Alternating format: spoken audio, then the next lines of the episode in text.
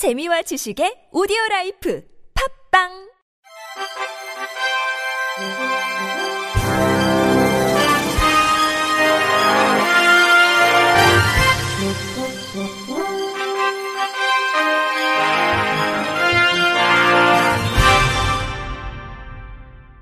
청취자 여러분 안녕하십니까? 3월 3일 금요일 KBIC 뉴스입니다. 서울시가 올 상반기 시행 예정인 탈시설 장애인 전수조사에 장애인처럼 철폐 연대를 비롯한 탈시설 찬반 단체를 참여시키는 방안을 검토 중인 것으로 나타났습니다. 서울시 등에 따르면 시와 전장현은 어제 오후 2시부터 2시간 동안 비공개 면담을 갖고 이 같은 내용을 논의했습니다. 앞서 시는 타일시설 과정의 적정성과 생활에 대한 만족도 등 타일시설 정책과 관련해 거주시설에서 나온 장애인 천여 명에 대한 실태조사를 상반기 중 진행하겠다고 밝혔습니다.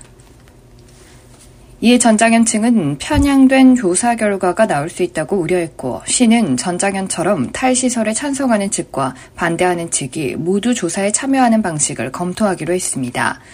전장현은 그 밖에도 장애인 권리 예산 확대와 유엔 장애인 권리위원회 자문위원 추진 등을 요구한 것으로 전해졌습니다.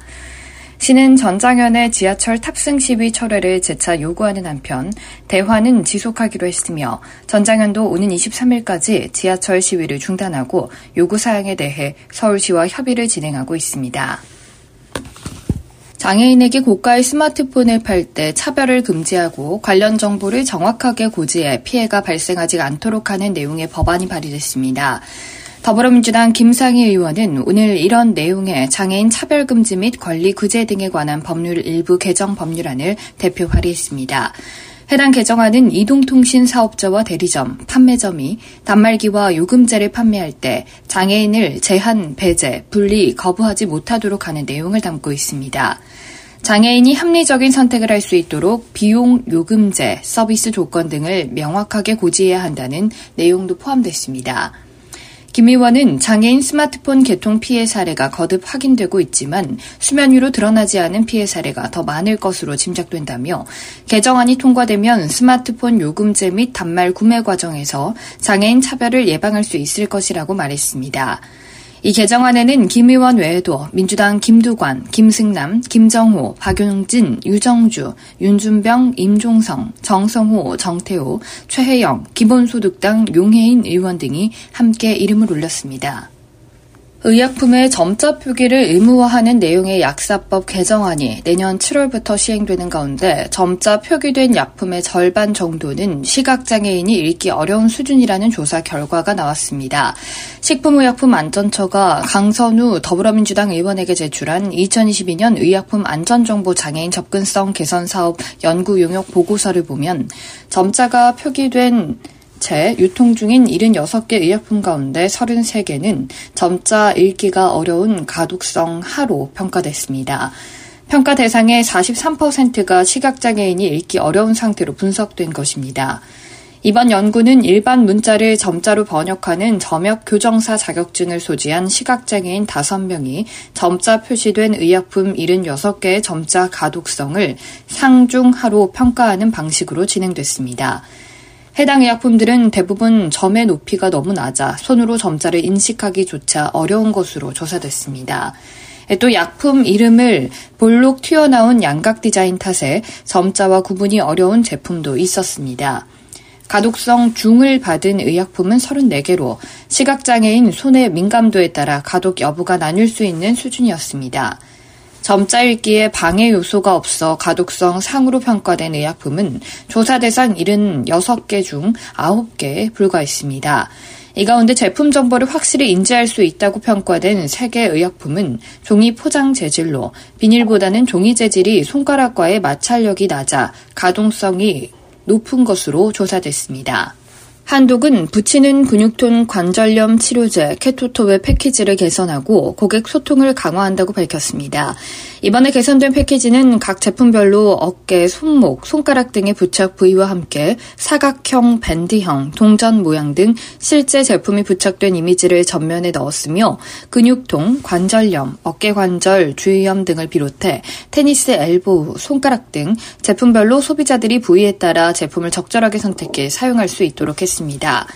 또 케토톱의 브랜드 컬러인 파란색은 유지하고 기존 가로형에서 세로형으로 디자인을 변경했으며 성분 함량, 사이즈, 부착 부위를 알아보기 쉽게 일러스트도 추가했습니다. 특히 케토톱 전 제품의 시각장애인을 위한 QR코드를 삽입해 음성 안내 설정을 한 스마트폰으로 QR코드를 촬영하면 제품 정보를 음성으로 확인할 수 있습니다. 한독 일반 의약품 사업실 김미연 상무는 이번 패키지 에서는 다양해진 케토톱에 대해 올바른 정보를 전달하며 고객과의 소통을 강화하기 위한 것이라며 앞으로도 고객의 목소리에 경청해 제품을 개선하고 다양한 신제품을 선보이겠다고 밝혔습니다.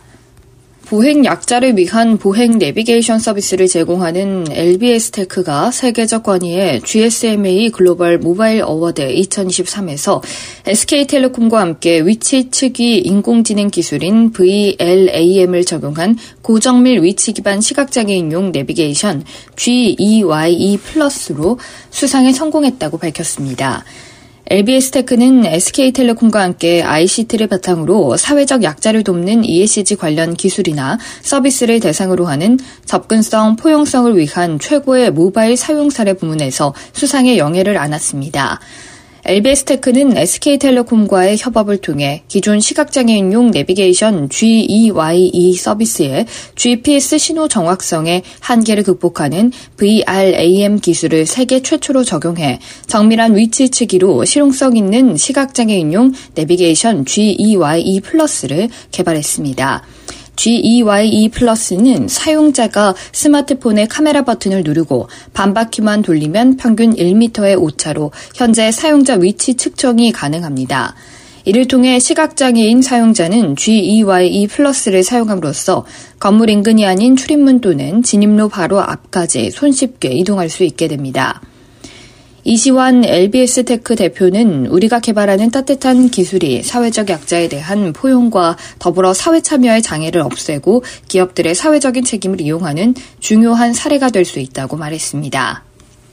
취침 시간 이후 여성 장애인 생활관에 몰래 들어가 성폭행한 혐의로 50대 장애인 복지시설 직원이 재판에 넘겨졌습니다. 대구지검 여성아동범죄조사부는 장애인 복지시설 직원 53살 A씨를 성폭력 범죄 처벌 등에 관한 특례법 위반 등 혐의로 구속 기소하고 전자장치 부착 명령을 청구했다고 밝혔습니다. A씨는 지난해 9월 영천시의 한 장애인 복지시설에서 여성 장애인 2명을 성폭행한 혐의를 받고 있습니다. 취침 시간 이후 장애인 복지시설의 여성 생활관에 비상문을 통해 몰래 들어가 지적장애 2급인 여성 장애인들의 상대로 강간 및 강제 추행했다는 조사 결과가 나온 것입니다. 범행 발각 이후 A씨는 연락을 끊고 잠적하던 중 약 5개월이 지나 검찰에 검거됐습니다. 사건 송치 후 검찰은 철저한 보안 수사 및 법리 검토를 거쳐 장애인 보호시설 종사자에 대한 가중처벌 규정인 성폭력 범죄 처벌 등에 관한 특례법 위원죄를 적용했습니다. 아울러 장애인 복지법상 장애인 학대 혐의도 추가로 적용해 기소함으로써 죄질에 상응하는 엄정한 법 적용이 이뤄지도록 했습니다. 피해자들에 대해서는 특성에 맞는 맞춤형 지원이 이뤄질 수 있도록 대구지검 내 피해자 지원센터뿐만 아니라 대구시 발달 장애인 지원센터에도 지원을 의뢰했습니다. 대구지검 관계자는 쉼터가 돼야 할 장애인 복지시설에서 종사자들에 의해 자행되는 성폭행 및 각종 학대 범죄에 엄정 대응하고 피해자 지원을 위해 최선을 다하겠다고 말했습니다. 토요일인 내일은 일부 지역이 흐린 가운데 최저 기온이 영상권에 머물면서 포근한 날씨가 이어지겠습니다. 이상으로 3월 3일 금요일 KBIC 뉴스를 마칩니다. 지금까지 제작의 권순철, 진행의 박은혜였습니다. 고맙습니다. KBIC.